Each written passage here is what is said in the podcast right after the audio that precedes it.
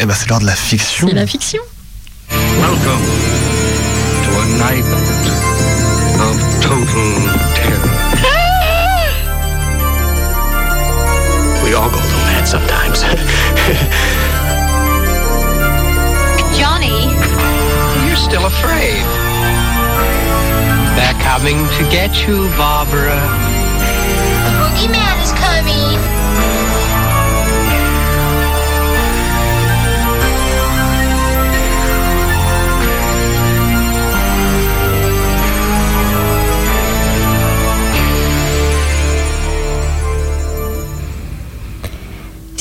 Un doux après-midi d'été que je l'ai croisé pour la première fois. Je revenais du café et j'ai fait un détour par la place de la mairie pour profiter d'une petite balade en ville. En cette saison, la place est bondée de touristes et j'ai jamais vraiment compris pourquoi d'ailleurs parce que, bon, disons-le, c'est juste un petit village euh, sans intérêt quoi. Au milieu de la foule, pourtant je la voyais distinctement comme à part des autres, malgré le fait que ses habits la rendaient invisible aux yeux de la plupart des passants. Pourtant, elle n'avait vraiment rien d'exceptionnel. Cheveux bruns, longs, yeux marrons, 1m65, je sais pas, maximum, un vieux sweat rayé noir et gris foncé, décoloré, un pantalon marron, sans grand intérêt et des chaussures noires. Ce qui sortait le plus de l'ordinaire, c'était la mitaine noire qu'elle portait à la main gauche. Tout semblait terne chez elle. Aucun reflet dans ses cheveux, son teint semblait grisâtre, ses cheveux étaient dénués de joie et de vie. Elle avait la tête basse et le dos courbé en avant, la rendant encore plus petite, et elle marchait comme un jouet cassé de manière irrégulière. Étonnamment, je ne pouvais détacher mon regard de cette fille insipide. Je l'ai observée pendant un instant, rien d'intéressant, si ce n'est que l'atmosphère autour d'elle, je sais pas, plus je la regardais et plus je me sentais fatiguée. J'étouffais un bâillement. À ce même moment, ses yeux, qui étaient jusqu'alors dans le vide, s'éclairèrent soudain pour me regarder. J'eus alors l'étrange impression que son ombre avait changé. Pas elle, pas cette fille, mais son ombre. Je me sentis mal à l'aise quand ses yeux rencontrèrent les miens. Un frisson me parcoura l'échine lorsqu'elle me sourit. Je détournai aussitôt le regard, puis pressai le pas et me hâtai de rentrer chez moi. Je n'ai pas arrêté de penser à cette fille étrange de toute la journée. La nuit suivante, j'ai fait un rêve vraiment bizarre où j'étais constamment observée et épiée. J'errais dans les rues, chez moi, partout où j'allais, j'avais l'impression de ne pas être en sécurité. Un moment, je me suis retrouvée dans un étrange endroit vide, tout noir. La seule lumière semblait venir de moi, si bien que j'éclairais à environ 50 cm, pas plus. J'étais perdue dans ce monde, mais en même temps, j'avais l'impression que c'était mon véritable chez moi. J'avais l'impression d'être seule et en même temps entourée de monde. Ce qui m'a fait sortir de ce rêve, c'était une main posée sur mon épaule et quelques mots. Bienvenue dans le monde des ombres, là où est ta place. Je me suis réveillée en sursaut. J'ai juste eu le temps de voir quelque chose quitter ma chambre en sautant par la fenêtre. Autant vous dire que j'ai pas fermé l'œil de la nuit.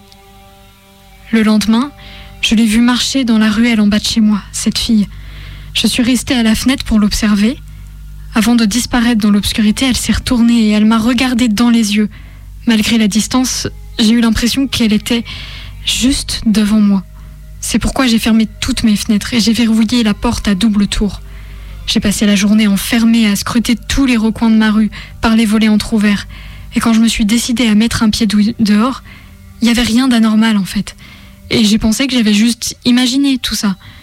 Je suis allée dans mon café habituel, je me suis assise à ma table préférée et puis j'ai pris un cappuccino et puis j'ai lu le journal qui était posé sur la chaise. Et puis je me suis manqué, j'ai manqué de m'évanouir parce que j'ai lu le mot ténèbres écrit au marqueur rouge sur toutes les pages du journal. J'ai demandé au serveur qui était ici avant moi. Il a répondu qu'il s'agissait d'une fille un peu bizarre qui portait une seule mitaine. J'ai pâli et je suis retournée chez moi. En entrant, je suis tombée par terre. Partout, ce mot était écrit partout, sur les murs, le plafond, le sol, les meubles. Et dans un coin de la pièce, elle était là.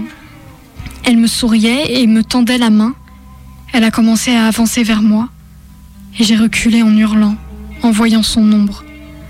On aurait dit un, un humanoïde en feu, avec une grande faux et deux lames dentelées dans une main. La même main qu'elle tendait vers moi. J'ai pas supporté une telle pression, je me suis évanouie sur le palier de l'étage en pleurant. Puis je me suis réveillée, j'imagine quelques heures plus tard, sur le canapé de ma voisine. Elle m'a donné un café pour me remonter un peu et puis elle m'a demandé ce qui s'était passé. Elle était gentille et puis je savais que je pouvais lui faire confiance alors je lui ai tout raconté. Elle a eu du mal à me croire mais elle sait que je suis pas du genre à mentir. Donc elle m'a hébergée quelques jours. Elle avait une pièce sans fenêtre dans son appartement. Elle a installé un matelas par terre et puis elle, elle dormait sur le canapé qui était près de cette pièce afin de veiller au cas où. La deuxième nuit, j'arrivais pas du tout à m'endormir à cause d'un mauvais pressentiment. Ma voisine a fait irruption dans la chambre, mais elle était vraiment bizarre et elle semblait pas du tout elle-même. J'ai fait semblant de dormir jusqu'à ce que je remarque son ombre. Des fils semblaient être rattachés à ses membres, comme une marionnette. C'était l'ombre qui la contrôlait. Ma voisine se jeta sur moi pour essayer de m'étrangler. Paniquée, je me défendais comme je pouvais, et à ce moment, les fils rattachés à ses membres lui ont arraché son ombre. Et alors, l'ombre est partie, comme un serpent à qui on vient de lancer une torche. Ma voisine est tombée dans mes bras, inerte. J'ai vérifié son pouls et, c'est là que j'ai réalisé qu'elle était morte. Sauf que mon histoire s'arrête pas là. En me retournant, je l'ai vue. Cette fille bizarre. Elle était dans le coin de la pièce, le plus éloigné de la porte. Alors j'aurais pu m'enfuir, mais je l'ai pas fait. J'étais vraiment en colère. C'est elle qui avait tué ma voisine en contrôlant son ombre, de sang-froid, sans remords, comme ça. Et elle, qu'est-ce qu'elle faisait? Elle souriait. Je me suis jetée sur elle. Je me suis éclaté la tête contre le mur. Parce qu'en fait, c'était comme une, une brume noire, très épaisse, qui reprenait lentement forme humaine. Et franchement, ça me fait mal d'utiliser le mot humaine pour cette créature qui ne l'est pas. Je voulais réattaquer, mais c'était impossible parce que mes pieds étaient comme ancrés dans le parquet, comme si c'était du ciment. J'essayais d'en sortir en vain. Ça ne sert à rien de lutter contre elle, je vous préviens. Les murs de béton se sont presque instantanément couverts de mousse épaisse, et puis d'herbes, de montagnes, enfin de lierre, qui m'englobaient. La plante rampante m'immobilisa les bras. La fille s'était rapprochée de moi, toujours en souriant avec son ombre désar- désarticulée. J'étais paralysée par la peur. La fille enleva sa mitaine noire, dévoilant une main noire de suie. Ouais, vraiment pareil à du charbon écailleuse, recouverte de flammes violettes et bleues. Le reste de son corps se métamorphosa, pour finir comme sa main noire et écailleux, recouvert ça et là de flamèches. Ces dernières s'intensifièrent et commencèrent à ronger ses vêtements. Au même moment, son corps changea de forme. Sa taille approchait du mètre 90, voire 2 mètres, je sais pas. Son visage s'affina, son corps devenait plat, sans relief. Ses membres s'allongeaient, mais gardaient la même finesse. Ses oreilles s'appointèrent, des cornes poussaient. Son nez s'effaçait et ne laissait que deux encoches au milieu de ce visage cauchemardesque. Sa bouche s'allongeait et s'ornait de longues dents tranchantes. Des sortes d'ailes, faites de la même brume noire, sortaient de son dos. Et ses yeux Le blanc était devenu rouge, l'iris était entouré de jaune, orange au centre, et sa pupille s'était affinée pour ressembler à celle d'un chat. J'étais paralysée de peur, et puis même si je le pouvais, j'aurais pas pu m'enfuir, j'avais pas la force. La pièce s'assombrit brusquement, jusqu'à devenir complètement sombre. Je fermais les yeux. Et je sais pas combien de temps je suis restée les paupières closes à attendre mon châtiment. Tout ce que je sais, c'est que quand je les ai rouverts, je me trouvais dans le monde des ombres. En regardant autour de moi, je vis des ombres, plutôt des sortes de spectres virevoltés autour de moi. J'ai avancé un peu, toujours entourée de cette faible lumière que je diffusais, juste suffisante pour empêcher ces ombres de m'approcher. Qui sait ce qu'elles pourraient me faire? J'avais peur.